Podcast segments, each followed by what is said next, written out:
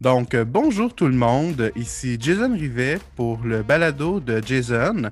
Donc, euh, aujourd'hui, nous recevons un invité très spécial, donc euh, Monsieur Étienne Desfossés, 23 ans, étudiant à la maîtrise en économie financière appliquée à l'UQTR et bien d'autres choses. Donc, bonjour Étienne. Bonjour. Donc, euh, Étienne, on va faire un petit tour euh, de, tout ce qui compose ton curriculum vitae. On en aurait pour quelques heures, mais je, vais synthétiser donc euh, pour nos auditeurs. Donc, trésorier de Coopsco Trois-Rivières, président de l'unité de travail à l'implantation de logements étudiants, donc plus connu sous le nom d'UTILE, conférencier, coach pour des cas académiques, ancien membre de la commission des études de l'Université du Québec à Trois-Rivières et de ses sous-commissions, membre du comité de programme de l'école de gestion de l'UQTR. Première place au concours de cas multidisciplinaires sur les coopératives euh, des chaires de recherche de l'UQAM sur les coopératives. Est-ce que tu arrives à dormir le soir, Étienne, pour conjuguer tout ça? Ben, ben, ben, ben, justement, je pense qu'on dort encore mieux dans ce temps-là. Euh, non, ben. justement. En ayant des journées complètes. En ayant des journées complètes, justement. Mhm. Mais qu'est-ce qui te pousse à t'impliquer autant? Qu'est-ce qui te fait vibrer dans, tout ce que tu fais, justement? Qu'est-ce que j'ai décrit? Parce que c'est une seule partie de, ton cursus. Qu'est-ce qui te fait vibrer là-dedans? Ce qui me fait vibrer, c'est de pouvoir être en contact avec des gens extraordinaires, euh, mais aussi de voir que je peux avoir un impact réel. Euh, je crois mhm. que tout le monde, on, a, on a une compétence particulière euh, dans un domaine. Tout le monde a mm-hmm. sa, force, comme tout le monde a ses faiblesses d'ailleurs. Mais tout le monde a sa force euh, maîtresse, si je peux dire ça comme ça. Mm-hmm. Et je trouve important que chacun prenne cette force-là et permette aux autres d'en bénéficier. Je crois mm-hmm. que c'est la beauté de l'être humain. On est un être social. Donc, je trouve que c'est super important de s'en servir et de travailler en équipe. Et justement, euh, quand, tu mets tes forces de l'avant, donc euh, tu l'as mis plus en avant au niveau de l'administration. Donc, c'est quelque chose qui, justement, doit faire partie de tes forces. Donc, quelles sont les forces que tu apportes, justement, euh, avec toi dans tes implications? Ben, je crois que, comme, comme, comme tu l'as mentionné en, début, euh, tout ce qui est mes connaissances de modélisation financière, ma, mm-hmm. capacité analytique, euh, je ne suis pas vraiment un homme de mots, là, vous, vous l'entendez dans l'entrevue, j'adore les chiffres et je crois que euh, cette aisance-là avec les chiffres est quelque chose que je peux amener un peu partout. Euh, et c'est ce qui m'a amené à, me spécialiser dans les conseils d'administration, notamment. Je mm-hmm. pense que c'est ça une de mes grandes forces.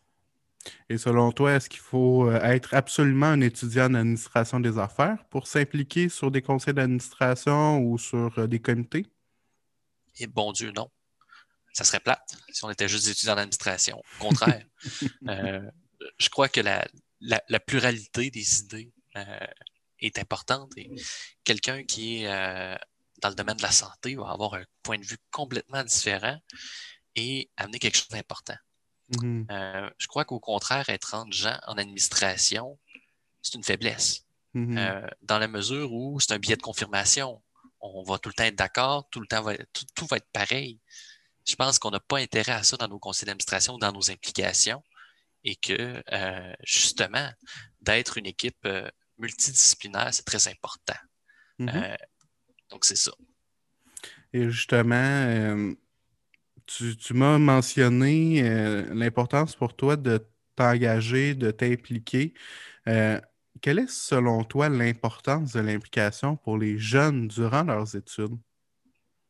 Mon Dieu. Oui, euh, c'est une bonne question, ça.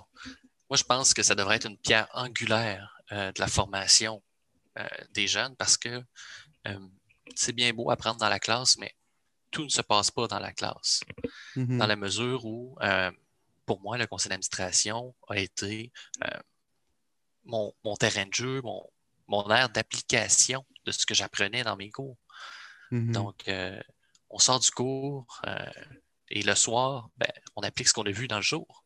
Mm-hmm. Donc, je crois que cette, cette beauté-là de l'implication, c'est qu'on peut appliquer tout de suite ce qu'on a vu, ce qu'on a appris mm-hmm. de manière concrète, terrain, ce que l'université n'est pas nécessairement toujours capable de nous donner à pleine, à pleine saveur. Donc, je crois qu'il y a vraiment une complémentarité entre notre engagement et l'éducation, en fait.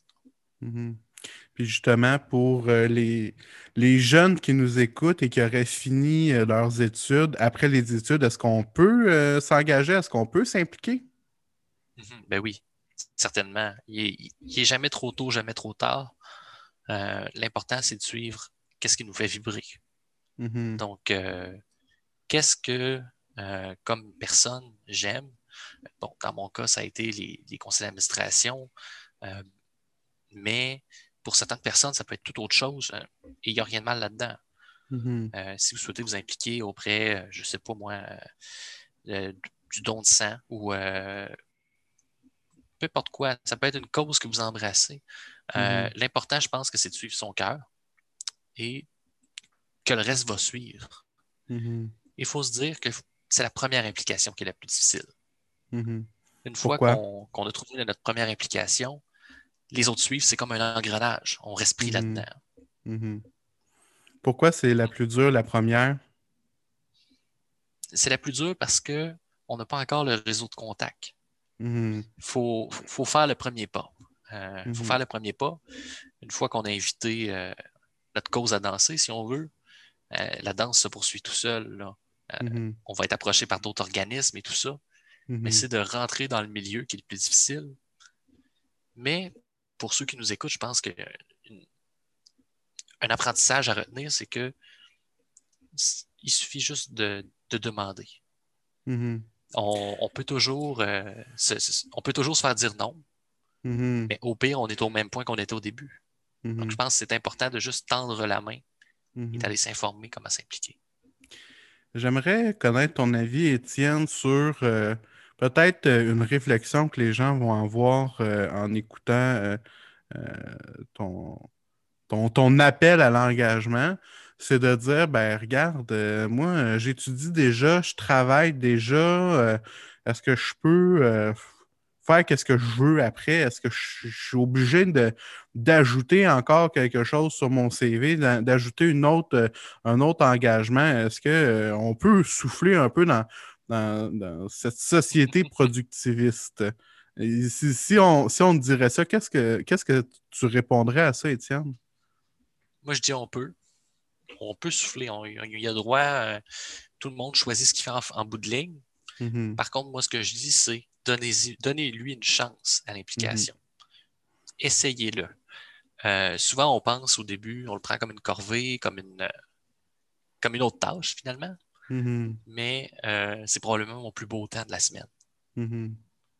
Donc, je crois qu'il faut laisser une chance à l'implication, l'essayer puis vraiment le vivre pleinement.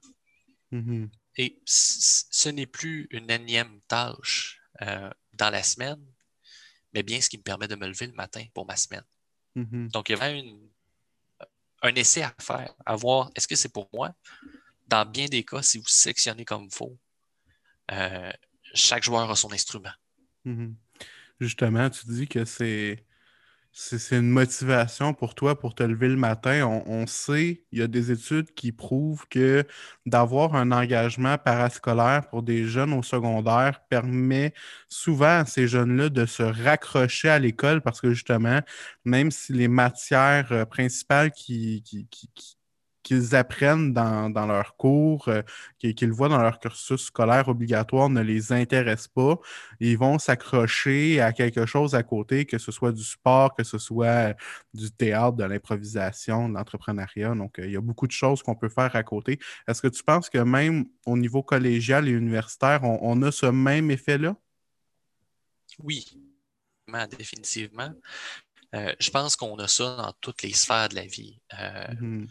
Euh, personnellement, moi, ça, a commencé au, bon, secondaire, mais plus largement au collégial, euh, où j'ai été impliqué dans mon association étudiante, etc. Mais je crois que euh, le mécanisme est le même, vraiment, parce que au, final, c'est qu'on embrasse une mission. Mm-hmm. On, va, on va chercher une mission comme, comme, comme, être et je vais même aller plus loin que ça. Euh, l'être humain a besoin d'un but. Mm-hmm. Euh, ça, c'est clair, net, précis, et je crois que euh, l'implication, l'engagement nous donne un but. Mhm. C'est ça pourquoi euh, ça, mène à, un meilleur engagement dans nos études et tout ça. Et même après, euh, Mhm. beaucoup de gens, pendant qu'ils travaillent sur le milieu professionnel, vont continuer de s'impliquer. Mhm. Les chambres de commerce, c'est ça, en quelque Mhm. sorte. Tu, Donc, c'est tout au long de la vie. tu parlais de mission, de, d'apport qu'on peut avoir euh, dans la société avec euh, nos engagements et tout.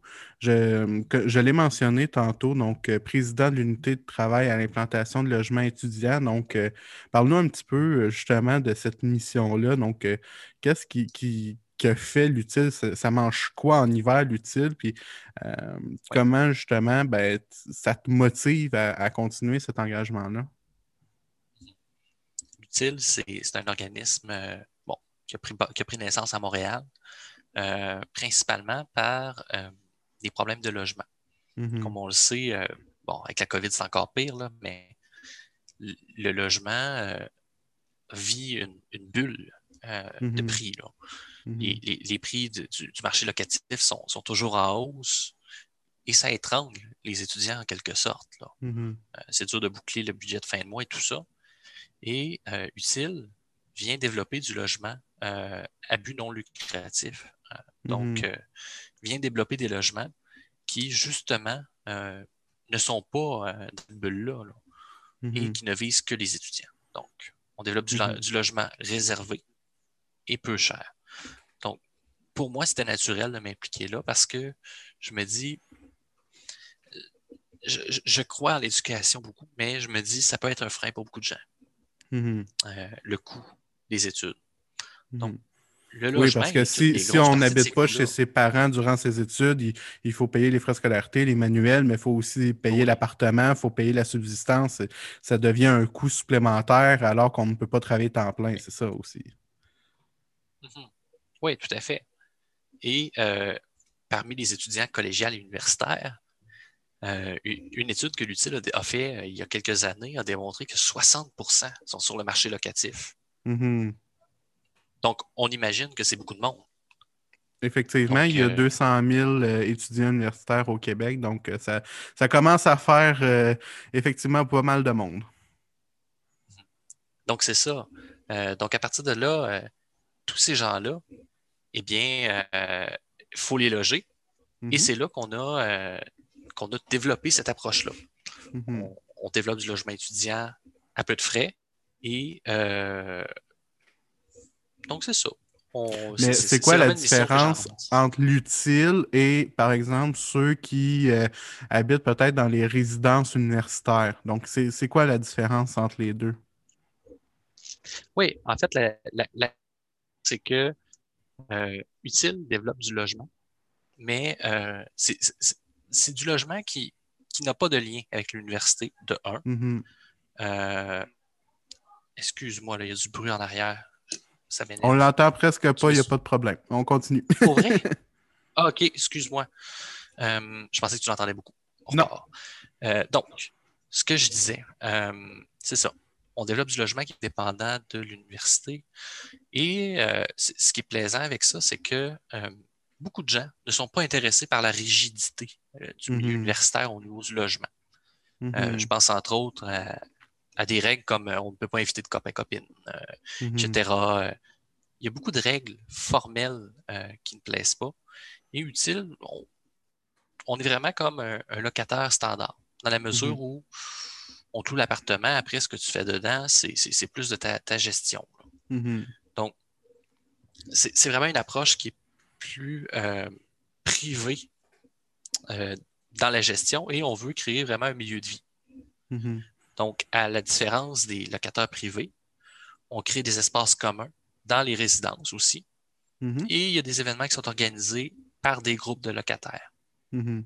Donc, un peu Donc, comme sous le modèle des coopératives d'habitation, un peu. Oui, oui, c'est en plein ça, effectivement. Euh, c'est- de là que ça vient. D'ailleurs, euh, il y a une coopérative euh, dans nos immeubles qui gère le- tout ce qui est la vie commune. Mhm. Donc, euh, c'est ça. Et là, justement, on, on parle de coopérative. Tu es également impliqué chez Coopsco Trois-Rivières en tant que trésorier. Donc, qu'est-ce qui te fait vibrer chez Coopsco Trois-Rivières? Ce qui me fait vibrer, c'est c'est vraiment la place centrale de la coopérative. Bon, ce qui est hélas peut-être pas assez vu de nos, de, nos universités, nos institutions d'enseignement, hmm. mais euh, c'est vraiment une. La coopérative en soi est là pour répondre à tous les besoins étudiants, euh, quels qu'ils soient. On, on, pense à la coop, on pense aux livres, c'est bien beau, mais ça reste limité. Hmm. Euh, ce n'est pas que ça la coopérative est vraiment là pour donner un pouvoir d'achat aux étudiants qui individuellement n'ont euh, pas bien, bien du poids là, pour acheter un manuel. Mm-hmm. Donc, c'est vraiment un, effet, de levier, si on veut, une coopérative, en ce mm-hmm. sens-là, qui est vraiment intéressant.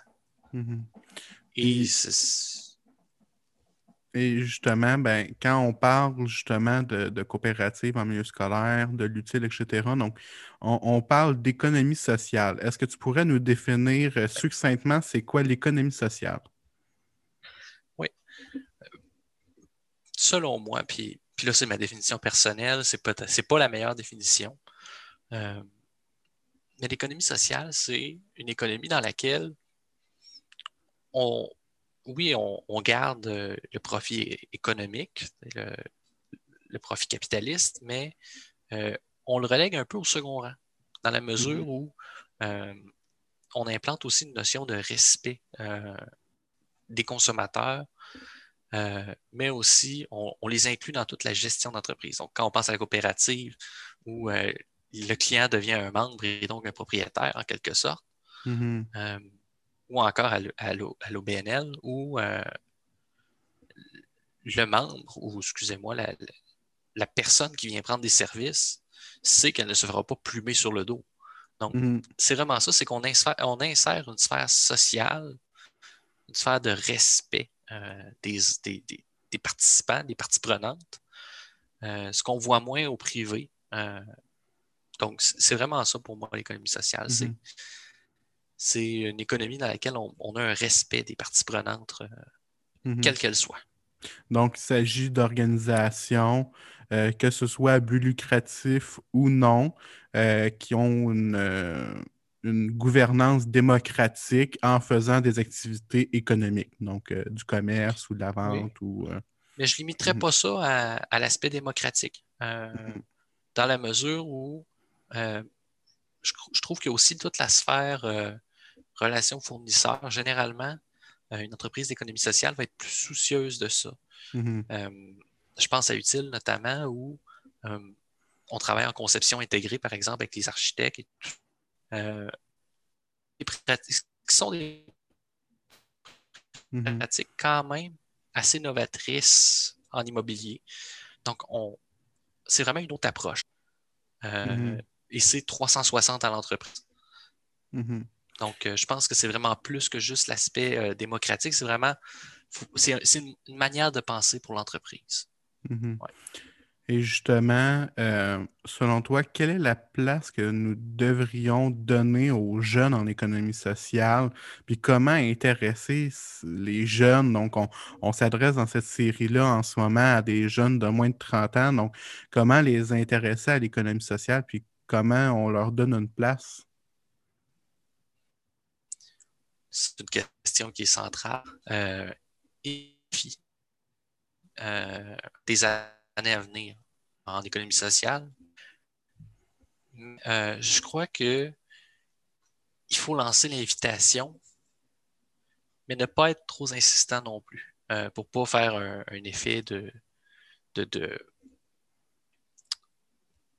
pas avoir l'air trop demandant, mais je crois qu'il faut lancer l'invitation sérieusement euh, aux jeunes. Parce que les mhm. jeunes, c'est une autre vision. Euh, c'est une autre vision et euh, c'est la relève. C'est la relève. Certaines organisations d'économie sociale, en ce moment, les, conseils d'administration vieillissent. Mhm. on, le sait. Et pour rajeunir nos conseils d'administration, il faut faut prendre action avec cette intergénération-là. Vraiment, cette, Mhm. euh, ce côté inter- intergénérationnel-là, Mhm. qui est d'une grande valeur selon moi. Mhm. Donc, Et- Je pense qu'il faut lancer l'invitation et vraiment miser sur cette, euh, ce beau côté-là que les jeunes peuvent aussi avoir une place dans l'économie sociale qui est. Puis justement, en tant que jeune sur des conseils d'administration ou qui, a participé à des conseils, des comités, euh, des instances, euh, même universitaires, etc., est-ce que tu penses que les jeunes euh, sont, respectés dans ces instances-là? Est-ce que tu penses qu'il y a une place qui, leur est réservée, qui, qui est intéressante ou il y a encore du travail à faire? Je pense qu'il y a une place, mais euh, effectivement, il y a quand même un travail à faire encore. Là. Euh, je dirais que le travail n'est plus au niveau de la, de la valorisation, dans le sens où euh, de plus en plus, ce travail-là est fait. Mhm. Euh, je pense que le travail actuel devrait se virer ou le moins vers toute la formation de ces administrateurs-là qui vont rentrer sur les conseils. Mhm. Parce que j'ai une impression euh, actuellement que euh, les jeunes sont, sont attirés, certes, euh, ou sont, sont, sont approchés pour des conseils. Euh, il y a des super belles, il y a des super belles opportunités puis des, des, des, belles, des belles opportunités, là, vraiment. là. Mhm. Donc, le seul problème, c'est que j'ai l'impression qu'on va les catapulter sur certains conseils et qu'il y a peut-être un manque de préparation. Je pense que c'est quelque chose qu'il va falloir qui se développe plus en économie sociale, la formation. Mhm. Euh, mais autrement, honnêtement, je crois que euh, y a une place et que l'écosystème est prêt à ça. Mhm. Mhm. Euh, mais si je peux donner un conseil à, à un jeune qui veut commencer, c'est- justement à cause de cette, de cette approche-là, peut-être commencer sur des conseils d'administration plus modestes. Parce que personnellement, j'ai fait l'erreur. J'ai déjà fait l'erreur de commencer par un gros conseil d'administration où, euh, bon, où euh, au bout de la rencontre, je comprenais un peu moins. Mhm. Mais euh, on apprend. Mhm. Et je crois que c'est ce qui est important de retenir, c'est que c'est important de commencer par un conseil d'administration qui est ouvert à nous apprendre. Et Mhm. Dieu sait qu'il y en a. Euh. Les organismes sont ouverts à ça, à nous apprendre, à nous expliquer tout ça. Euh, personnellement, Coopsco Trois-Rivières a été l'organisme qui m'a le plus appris dans tout ça. Mhm. Euh, mais reste que j'en ai eu d'autres où euh, j'ai appris au- tout autant. Là. Donc, je Mhm. pense que faut cibler un conseil d'administration où on a des connaissances déjà de base et sur lesquelles on peut construire le, le- cette connaissance de la gouvernance. Mhm. Je donne un exemple à titre, informa- à titre euh, plaisant. Quelqu'un, par exemple, qui étudierait en conception de la mode, euh, peut-être aller sur le conseil d'administration d'une friperie au Mhm. lieu d'aller dans un conseil d'administration d'immobilier. Mhm. Euh, je pense qu'il y, a- il y a quand même une capitalisation sur les connaissances déjà acquises qui doit se faire, là, Mhm. qui peut être intéressante. Comment on fait pour rentrer sur un conseil d'administration? Parce que là, on dit euh, engagez-vous, engagez-vous, mais co- comment on fait concrètement euh, pour, pour euh, devenir administrateur, admettons, d'un organisme à but non lucratif dont la mission, euh, les valeurs nous correspondent? Donc, comment on fait? C'est toujours un défi. Il n'y a pas encore de bottin universel là-dedans. là. Mhm. Euh, il y a plusieurs organismes qui, qui organisent euh, du couplage euh, administrateur et de conseil. Euh, Mhm. je pense entre autres à- au CQCM, au Conseil québécois de la coopération de la mutualité, Mhm. euh, au Collège des administrateurs de société euh, de l'Université Laval. Euh, Mhm. Donc, il y a plusieurs organisations comme ça qui, qui ont déjà des babillards, si on veut, en quelque sorte, sur leur site web et qui permettent ce couplage. Et il y a aussi, je, pense, euh, bon, pour, ne- pour, en- pour nommer une grosse entreprise d'économie sociale, il y a des jardins. Mhm. Euh, Desjardins a d'initiatives pour placer des jeunes sur ces conseils d'administration. Mhm. Ou sinon, dans votre établissement d'enseignement, il y a une coopsco, seulement. Euh, ils ont tout le temps besoin d'étudiants aussi. Mhm. Donc, c'est toutes des possibilités que vous avez. il n'y a rien de centralisé pour le moment, à, ma connaissance, euh, mais c'est plein d'initiatives un peu partout au Québec. Et je pense que le premier mouvement à faire, si on veut s'impliquer, c'est poser une question. Mm-hmm. S'informer. Poser des questions autour de soi. Euh, Donc, par exemple, demander à des contacts ou des amis s'ils connaissent euh, un organisme qui aurait besoin de bénévoles ou euh, d'administrateurs ou des choses comme ça. Oui. On n'est jamais loin de quelqu'un qui a besoin sur un conseil d'administration. des conseils d'administration, il y en a pour chaque entreprise. Bon, mm-hmm. ils prennent différentes formes dépendamment de l'entreprise. Euh, si on est dans une PME, c'est un comité aviseur, etc. Mais mm-hmm. au final, toute entreprise a son conseil d'administration. Mm-hmm. Puis justement, euh, c'est une étape importante pourrait peut-être être justement d'engager le dialogue avec l'organisation elle-même, aller voir la direction générale de l'organisation, de lui dire ben, est-ce que vous cherchez quelqu'un, est-ce que vous avez besoin de bénévoles, est-ce que vous avez besoin d'administrateurs, est-ce que ce serait une étape qui serait intéressante pour commencer justement une fois qu'on a trouvé un organisme qui, nous plaît d'un premier contact avec elle? Mm-hmm. Tout à fait, tout à fait.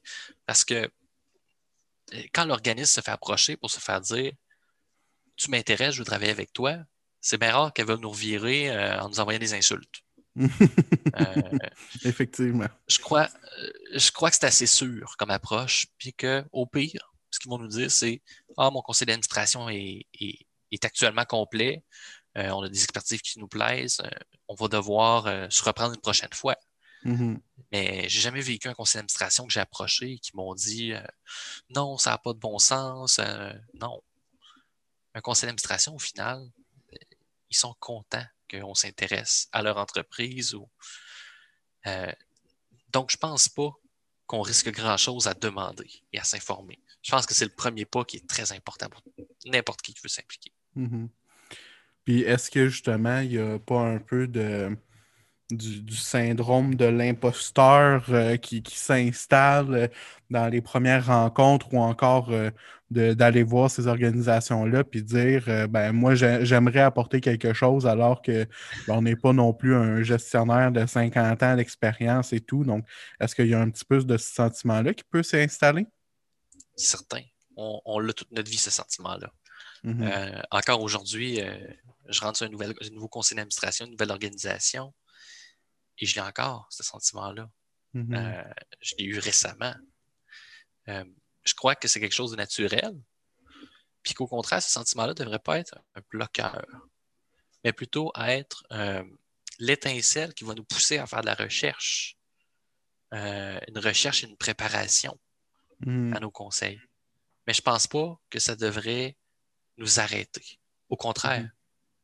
on devrait avoir une soif d'apprendre quand on a ce sentiment-là ça devrait développer une soif d'apprendre chez tout le monde. Mm-hmm. Donc, euh, et, j'ai pour mon dire euh, qu'il y a un mérite à être le plus, euh, le plus, le plus, le moins connaisseur dans la salle. Il y a un mérite à ça. Mm-hmm. Dans le sens où ça, casse les conventions. Mm-hmm. Ça remet en question. C'est tant de tant d'interventions importantes au sein d'un conseil d'administration il n'y a pas plus important que de remettre en question le, consensus établi. Mm-hmm. Justement, euh, on, parle de, consensus établi, du, rôle de l'administrateur de, remettre peut-être en, jeu certaines pratiques qui datent, mais on, parle de conseil d'administration depuis tantôt, mais qu'est-ce que ça fait un conseil d'administration dans une organisation? Mm-hmm. Euh, dans une organisation, un conseil d'administration, ça s'occupe bon, ça administre, on dira, de manière plate. Ça administre. Mais euh, de manière plus concrète, euh, ça s'occupe de tout l'aspect de tout l'aspect stratégique et de l'aspect conformité de l'entreprise. Mm-hmm. C'est vraiment les deux grandes sphères. Donc, au niveau stratégique, on va regarder comment on fait pour créer de la valeur pour nos, clients, nos membres, euh, pour nos parties prenantes en général. Mm-hmm. Donc, ça va être une des, une des deux tâches du conseil. Mm-hmm. S'assurer que l'activité économique qu'on mène, bon, ça peut être de la vente de livres, ça peut être de la construction d'immeubles, voir est-ce qu'elle donne de la valeur. Mm-hmm. la deuxième euh, sphère va être la conformité. Donc, c'est-à-dire, est-ce qu'on respecte les lois? Est-ce qu'on a des états financiers qui ont du sens? Mhm. Est-ce que euh, est-ce qu'on fait attention à l'environnement? C'est tous Mhm. des aspects légaux. Mhm. Euh, que ça soit déposé les états financiers trimestriellement, s'assurer que les états financiers sont corrects, qu'il n'y a pas de fraude dans l'entreprise, que les chiffres sont conformes à ce qu'on s'attend. Mhm. Ça, c'est de la conformité. S'assurer Mm. qu'on remet les bonnes déductions, etc. Tout justement, le, le travail de l'administrateur, est-ce que justement, c'est, c'est, c'est aussi de questionner la direction générale, donc euh, le, le premier patron de l'entreprise euh, dans, dans- dans son fonctionnement et, et dans sa direction? Donc, euh, on parlait d'environnement, mais est-ce que justement, c'est, c'est peut-être de poser des questions à savoir, ben, est-ce que nos pratiques sont environnementales? Que- Qu'est-ce qu'on fait comme, euh, comme, comme effort pour s'améliorer à ce niveau-là? Est-ce que justement, le, le premier pouvoir et devoir d'un administrateur, c'est de poser des questions, justement, puis de Ah oui, parfois poser des questions nounounes qu'on pourrait, qu'on pourrait dire? Oui. Oui, oui. Le rôle d'administrateur, c'est exactement ça. C'est c'est de remettre en question les, les consensus établis et de voir toujours à l'amélioration de l'entreprise, augmenter sa création de valeur et euh, voir à sa pérennisation, Mhm, voir à ce qu'elle perdure dans le temps et qu'elle prospère. mhm, Euh, et là, euh, prospère n'étant pas seulement au sens économique du terme, là, on s'entend. mhm, Euh, vraiment, c'est, je pense que c'est vraiment ça le, le but premier de l'administrateur, de, de- de vraiment questionner toutes les sphères d'entreprise. Et c'est pourquoi, comme je disais tantôt, que l'administrateur qui connaît un peu moins le domaine, qui connaît un peu moins les pratiques du conseil, est d'une très grande valeur. mhm. C'est d'ailleurs pourquoi on limite le nombre de mandats au sein d'un conseil d'administration. On veut un certain roulement. On veut des nouvelles idées. On veut. L'immobilisme n'a jamais mené une entreprise nulle part. Mhm, mhm. Parce qu'on est dans un monde qui change, donc on, on doit avoir Oui. des organisations qui, qui ont des, des dirigeants qui changent, mais qui, qui changent leurs pratiques également. On, on parlait d'économie sociale tantôt. Est-ce que tu penses qu'on parle assez d'économie sociale dans les programmes de formation collégiaux et universitaires au Québec? Ma réponse va être tranchée. Non. Mhm, Non. Euh, bon. Personnellement, j'ai terminé mon baccalauréat il y a, il y a peu. Euh, on n'a jamais parlé d'une coopérative, mhm, jamais parlé d'un organisme à but non lucratif. mhm, Et je pense que c'est important. Euh, si je prends les coopératives, par exemple, euh, il y a une grande partie de notre assiette qui se retrouve, qui, qui, qui, qui rev- qui vient d'une coopérative, en fait. mhm. Euh, j'ai pas la proportion exacte en tête, là. Ben, c'est euh, c'est presque 90% des poulets produits euh, ou qui passent dans la chaîne alimentaire au Québec qui, qui sont passés par au moins une coopérative. Donc, c'est quand même majeur. Ben oui. Et ça, c'est un exemple. Mhm. L'assiette au complet est, est sous cette, ce phénotype-là. là. Donc, c'est majeur, les coopératives au Québec.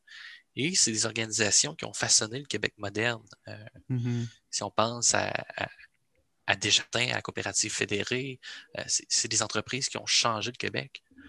Euh, donc, ne pas en parler dans nos cursus universitaires comme on fait actuellement, selon moi, c'est une grossière erreur. Mhm. Et c'est un angle mort de nos formations. Mhm. Après, euh, la deuxième question est de dire pourquoi on n'en parle pas? Mhm. Euh, je, je- je crois euh, que c'est en partie parce qu'on n'a peut-être pas euh, démocratisé ce savoir-là. Mhm. Euh, en ce moment, nos professeurs euh, doctorants, anciens doctorants, c'est-à-dire, ont suivi des formations classiques où on ne parlait pas de coopérative. Mhm.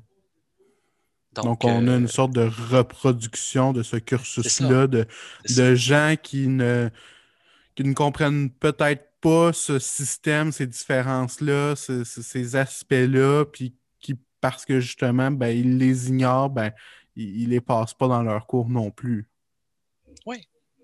Effectivement. Mhm. Et, euh, et bon, ça peut sembler un reproche, là, mais c'est- une piste d'amélioration en soi. là. Mhm. Euh, et, et encore, dans les, les- les cursus administratifs, on parle beaucoup de la grande entreprise et on parle même pas de la PME. Mhm. Donc, il y a du chemin à faire avant de dire qu'on parle euh, des coopératives. Mhm. Euh, parce que euh, c'est vraiment un changement de paradigme qu'il faut Mhm. opérer. Euh, de dire qu'on questionne ce qu'on ce qu'on a fait jusqu'à maintenant et qu'on regarde comment on veut l'intégrer maintenant.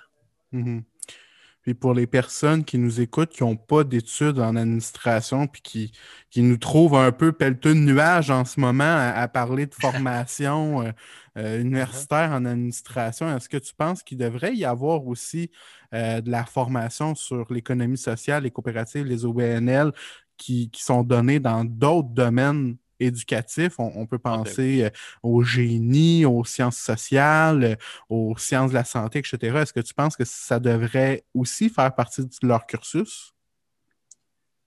Oui, ça devrait être, un- ça devrait être démocratisé parce que beaucoup de gens ne savent pas que c'est du champ des- du possible même. Mhm. Euh, j'ai toujours aimé euh, une coopérative que je suis depuis longtemps, euh, une coopérative d'ingénieurs. Mhm. Des étudiants qui, euh, en sortant sur le marché du travail, ne voulaient plus, ne voulaient plus euh, faire des horaires euh, de, de plus de 40 heures semaine, Mhm. voulaient se consacrer à avoir une vie en famille. On dit on se part une coopérative. Mhm. Ils se sont mis une dizaine, ont parti une coopérative, sont devenus leur propre employeur. Euh, c'est des possibilités extraordinaires. Les Mhm. microbrasseries. On, on a beaucoup de microbrasseries au Québec qui sont sous forme coopérative tout de même. Euh, Je suis pas sûr qu'ils ont tout appris ça dans les classes en administration. Mhm. Euh, je, je pense que ça, ça, ça mérite aussi d'entrer dans la culture populaire que euh, quand quelqu'un se dit je me pars une entreprise, que l'autre personne qui est à côté, le conseiller en, en entrepreneuriat ou autre, lui dise Ah, savais-tu, il existe des coops. Mhm. Donc, euh, ça, c'est quelque chose qui- qu'il faut développer. Et je crois que le, le Conseil québécois de la coopération de mutualité travaille fort en ce sens, Mhm. Euh, Mhm. notamment avec les jeunes coops, euh, toutes ces, ces belles, ces belles initiatives-là. Mhm. Euh, mais je crois qu'honnêtement, il y, a, il y a encore un travail à faire. Puis justement, est-ce que si on peut retenir euh, de cette entrevue de, s'impliquer, euh, d'entreprendre et de, de penser coopérative euh, et au BNL, donc de l'économie sociale, est-ce que tu serais heureux de, de qu'est-ce que les gens retiendraient de cette, de entrevue-là? Parce que moi, à mon sens, euh, c'est important de se rappeler qu'on peut s'impliquer, même si on, même si on doute de nos, de nos capacités, on va toujours amener quelque chose à l'organisation. Mhm. Euh, tout le monde a quelque chose à amener autour de la Mhm. table, de un. Et euh, je crois que les organisations comme les coopératives ou les, les- les organismes à but non lucratif sont de bons véhicules pour s'impliquer. Mhm. euh, sont des entreprises qui sont en quelque part à la population et que comme, euh, comme citoyen, on doit s'approprier. Mhm. On doit, euh, on doit mettre la main à la pâte et, et c'est quelque chose qui, je pense, au Québec commence à se développer de plus en plus. Mhm. Euh, je pense que c'est quelque chose qui revient à, à la mode, je peux dire ça comme ça. Là. Mhm. J'aime pas le mot mode, là, mais qui revient euh, dans les tendances. Euh, donc, je pense que tout le monde devrait prendre le temps de juste s'informer. Ah, je pourrais m'impliquer là, euh, etc. Je pense que c'est- un mouvement qui, qui est important que c'est euh, le premier pas pour une belle aventure. Mhm. On dit au Québec euh, que sur les 8 millions de Québécois, euh, il y, en- il y en a près de 6 à 7 millions qui sont membres d'au moins une coopérative. Est-ce que tu penses que les gens comprennent qu'est-ce qu'être un membre? Oh. Non. Honnêtement, non. Si je, je, je, je regarde, par exemple, OK, un- bon, je, je prends des, des gros exemples. Mhm. Euh, je suis pas sûr que tout le monde comprend nécessairement quand il paye le 5 chez Desjardins. Mhm. Euh, je suis pas sûr que tout le monde se jette dans les assemblées générales des coops. Euh, la dernière fois que j'ai fait une assemblée générale, c'était pas un gros party. Et même avant la COVID. On, rappelle qu'on est Oh encore en COVID, oh oui. donc même, même si on voudrait en faire des gros parties, ça ne serait pas possible. Mais même avant la COVID, il n'y avait pas beaucoup de monde qui se présentait dans les assemblées. Oui, c'est ça. Donc, euh, je- ce symptôme-là euh, me montre qu'il y a encore du travail à faire au niveau de la compréhension de qu'est-ce qu'être membre.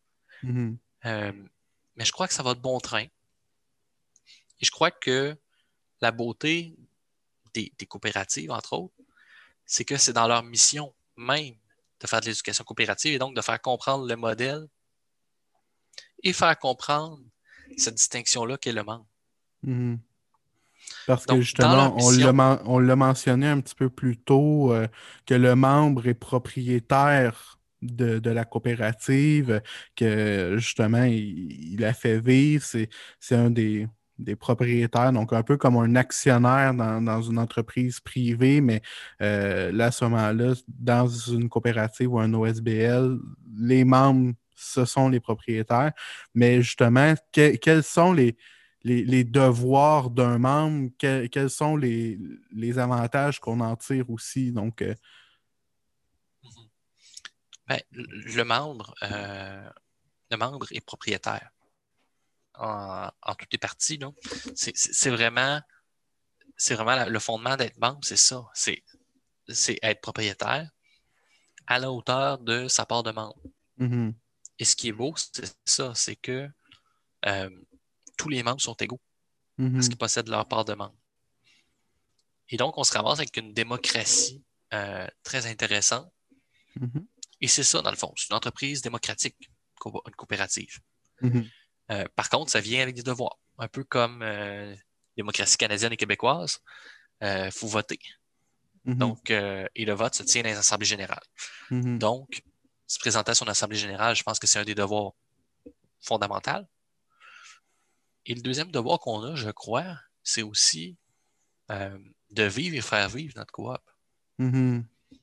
Dans la mesure où la coop existe pour répondre à nos besoins, ben, si elle répond à, notre- à nos besoins, il faut qu'on faut qu'on se rappelle qu'elle existe et qu'on l'utilise. mhm, Euh, donc, euh, je pense que c'est tout ça, être membre. Je pense que c'est globalement, c'est ça. C'est mhm. être là pour sa coop et que la coop soit là pour nous. Et bien sûr, les assemblées générales. Mhm. Puis, justement, euh, on parlait euh, un petit peu euh, de tout ce qui est l'implication au niveau des, OSBL, de- des, coopératives, que, que c'est plus facile de s'y engager que, par exemple, dans une entreprise privée qui a un conseil, mais qui, qui va peut-être être décidé soit par des actionnaires ou par le propriétaire d'une PME, etc. Donc, donc, euh, je suis désolé pour l'interruption. On a eu une petite coupure euh, d'Internet. Donc, euh, à partir de là, on va essayer de remettre ça sur les rails. Une seconde. Donc, rebonjour Étienne. Nous avons eu une petite coupure d'électricité ou d'Internet à tout le moins. Donc, on discutait justement de, de, l'implication qu'on pouvait avoir euh, dans, des entreprises d'économie sociale en tant que jeune. Euh, J'allais dire que euh, dans des organismes privés comme une PME, etc., donc c'est plus difficile d'entrer sur le conseil d'administration parce que souvent, c'est des propriétaires qui vont nommer dans les conseils d'administration d'OSBL ou de coopératives, vu que c'est nommé démocratiquement, il y a ainsi plus d'accès euh, pour des jeunes de tout âge pour aller s'impliquer là. Ben oui, c'est d'ailleurs la beauté de la chose. C'est que euh, coopérative, souvent, ça sert une large, un large éventail de la société. Mhm, Et donc, on veut les jeunes représentés là-dedans. mhm, t'sais. Euh, ce qui fait que les jeunes, par défaut, nécessitent une place sur le conseil d'administration où euh, il y a une place qui, qui va qu- quasiment leur être réservée, si je peux dire ça ainsi, parce que on veut que tous les pans de la société soient représentés dans, dans, dans des coops. On, on Mhm. veut. c'est- un peu comme une, une démocratie. on veut que des jeunes soient représentés là parce que ça amène une pluralité d'idées, ça amène un conseil d'administration performant que d'avoir des idées différentes et des Mhm. générations différentes qui ont des, qui ont des besoins différents, disons-le, qui, ont des be- qui ont Mhm. des besoins différents et des motivations différentes. Donc, Mhm. vraiment, il y a plus de place à ça dans, dans l'économie sociale parce que c'est même une de leurs caractéristiques fondatrices euh, aux Mhm. organisations d'économie sociale que d'avoir ça. Donc, Mhm. euh, Eh bien, moi, si euh, je peux retenir quelque chose de, de cette entrevue avec toi, Étienne, c'est que engagez-vous, qu'il disait. Euh, L'implication, que ce soit euh, durant les études ou après les études, c'est quelque chose qui, pour toi, est quand même fondamental euh, pour euh, le développement autant de, de communautés fortes qui, qui peuvent avoir des organisations tout aussi fortes avec justement ben, une société qui, qui se porte mieux, peut-être avec une meilleure répartition de la richesse, avec peut-être un, un meilleur souci de l'humain. Donc, euh, si j'ai bien compris euh, ce, ce que tu nous disais, donc, euh, bien, merci Étienne pour cette entrevue qui, selon moi, va être très passionnante à écouter. Et en tout cas, moi, j'ai eu beaucoup de plaisir à la faire avec toi. Donc, merci beaucoup, Merci. Étienne. merci de l'invitation. Ben, ça fait plaisir. Donc, euh, on remercie toujours euh, pour euh, cette série de, de, de balados. Donc, la saison euh, actuelle euh, se fait en collaboration avec le gouvernement euh, du Canada et Taking It Global avec la bourse Jeunes en Action qui nous a permis d'acheter le matériel qui, que ce soit les micros ou tout, euh, tout ce qui nous permet d'enregistrer aujourd'hui. Donc, malheureusement, la, connexion Internet euh, euh, nous a fait faux bon une partie. Donc, juste avant de conclure, mon Dieu, qu'on est malchanceux. Mais à tout le moins, ben, je- j'espère que vous avez apprécié cette balado. Et bien, je vous souhaite une bonne fin de journée et à l'épisode suivant, à la semaine prochaine. Merci beaucoup.